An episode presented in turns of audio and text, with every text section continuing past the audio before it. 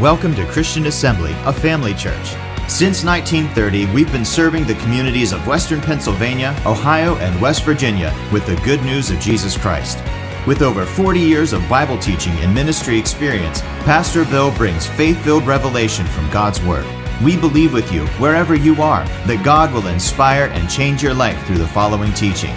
For more information about Christian Assembly, follow us on social media or visit our website at cafamily.net.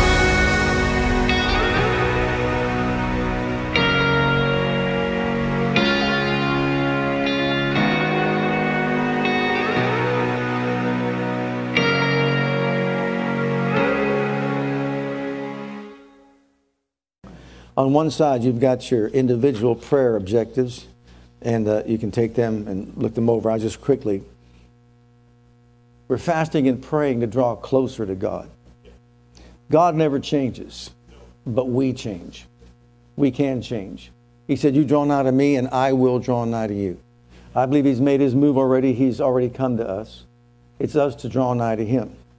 We are to draw nigh to Him. Experience also spiritual refreshing. Hallelujah. Sometimes you can get a little ragged. Did you know that? Run down?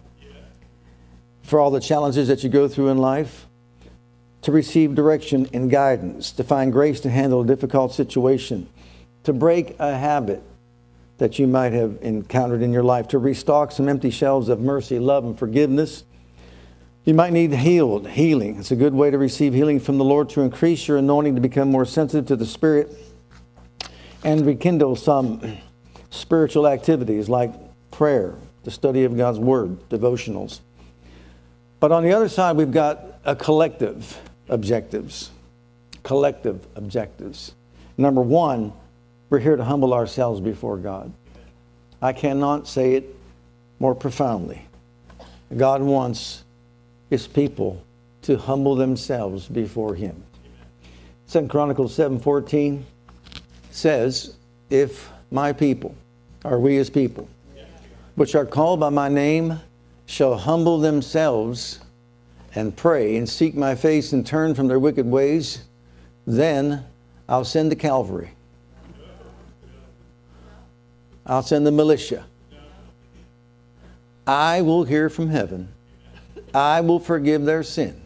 And I will heal their land. There's only one way for this land to be healed. There. We stand in the gap and make up the hedge for this nation. We humble ourselves and pray.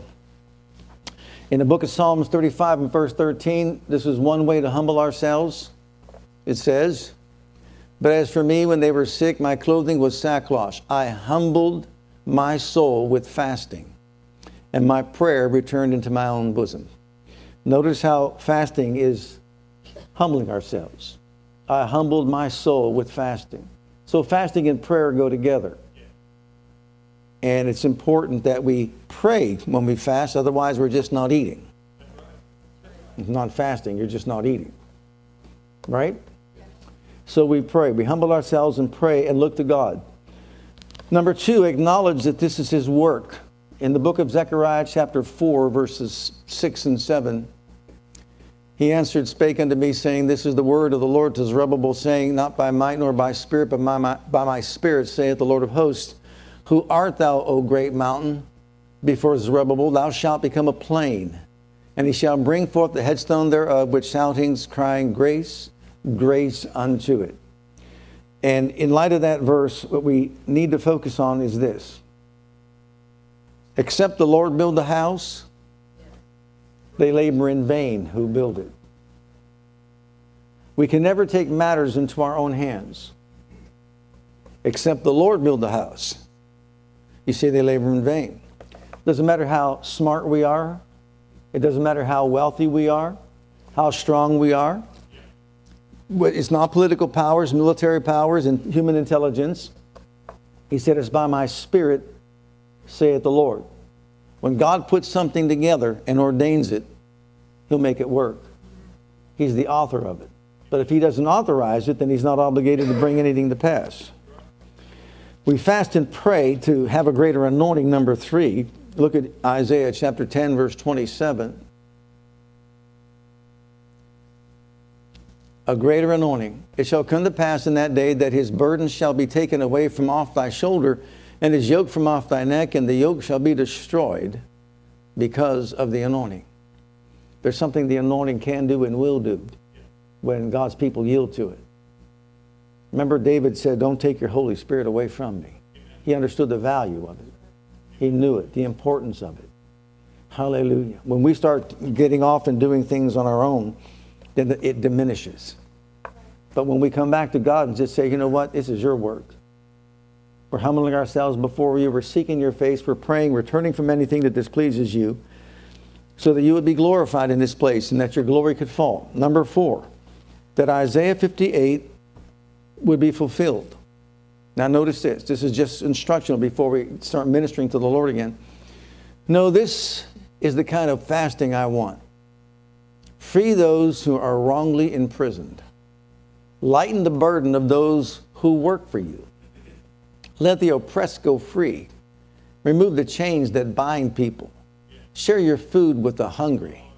Give shelter to the homeless. Give clothes to those who, in, who need them. Do not hide from relatives who need your help. Then your salvation will come like the dawn, and your wounds will quickly heal. Your godliness will lead you forward, and the glory of the Lord will protect you from behind. Then, when you call, the Lord will answer, Yes, I am here. He will quickly reply. Remove the heavy yoke of oppression. Stop pointing your finger and spreading vicious rumors. Feed the hungry and help those in trouble. Then your light will shine out from the darkness, and the darkness around you will be as bright as noon. The Lord will guide you, continually giving you water when you are dry and restoring your strength. You will be like a well watered garden, like an ever flowing spring. Some of you will rebuild the, des- the, deserted ruins of your cities. Then you'll be known as a rebuilder of walls and a restorer of homes. Keep the Sabbath day holy. Don't pursue your own interests on that day, but enjoy the Sabbath and speak of it with delight as the Lord's holy day. Honor the Sabbath in everything you do on that day, and don't follow your own desires or talk idly. Then the Lord will be your delight. I will give you great honor and satisfy you with the inheritance I promised to your ancestor Jacob. I, the Lord, notice this, have spoken it. And when God says it, we can bank on it. Amen. Amen. So it's not up to Him, it's up to us to follow what He said and do what He said. Uh, and then to bring revival to our homes, our church, our nation, our world, to work, to destroy the work of the enemy. Look at Second Chronicles. To destroy the work of the enemy. Jehoshaphat and the people of Judah were in a horrible situation. There was no victory for them. There was no escape for them. You ever find yourself that way? It Seems like everywhere you look, there's just no way out. Look at what it says. They called upon the name of the Lord, for the children of Ammon and Moab stood up against the inhabitants of Mount Seir, utterly to, to slay and destroy them. And when they had made an end of the inhabitants of Seir, every one helped to destroy another. When God brought confusion to them, he also brought victory to them. And then look at this next verse in chapter, or same chapter, but verse 12. Here they are in trouble, and he says, O our God, wilt thou not judge them? For we have no might against this great company that come against us, neither know we what to do, but our eyes are upon you. We can say that even right now. In this time in which we live, it's getting worse and worse, and we know that all the time. And what's the answer? It's not political powers, it's not military forces, it's not human intelligence. It's finally getting back to the basics of the kingdom of God coming into the world. The name above every other name, the blood of Jesus that was shed for our redemption. All the things that God put in place for us, praise God, to experience victory.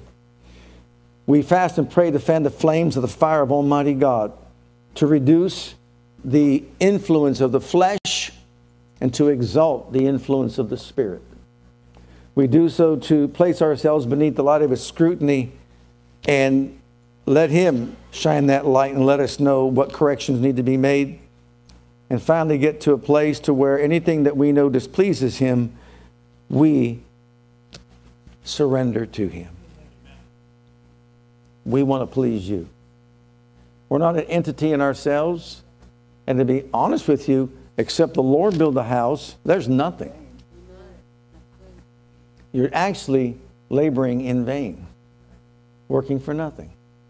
So, what we want to do is kicking, kicking off this time of fasting and prayer. And like I said, you just go ahead and do whatever's on your heart to do. Is begin, first of all, just by ministering to the Lord, allowing His Spirit to move, and then speak to our hearts individually and then collectively as a church body. So, can we do that tonight? Can you just let everything else go and say, That's why you're here tonight? I want God. We want you. We want you to saturate this place with your presence, with the beauty of your holiness, with the glory of your countenance. We want you, not the world, not what's outside. We want you in us, among us, through us. We just long for you.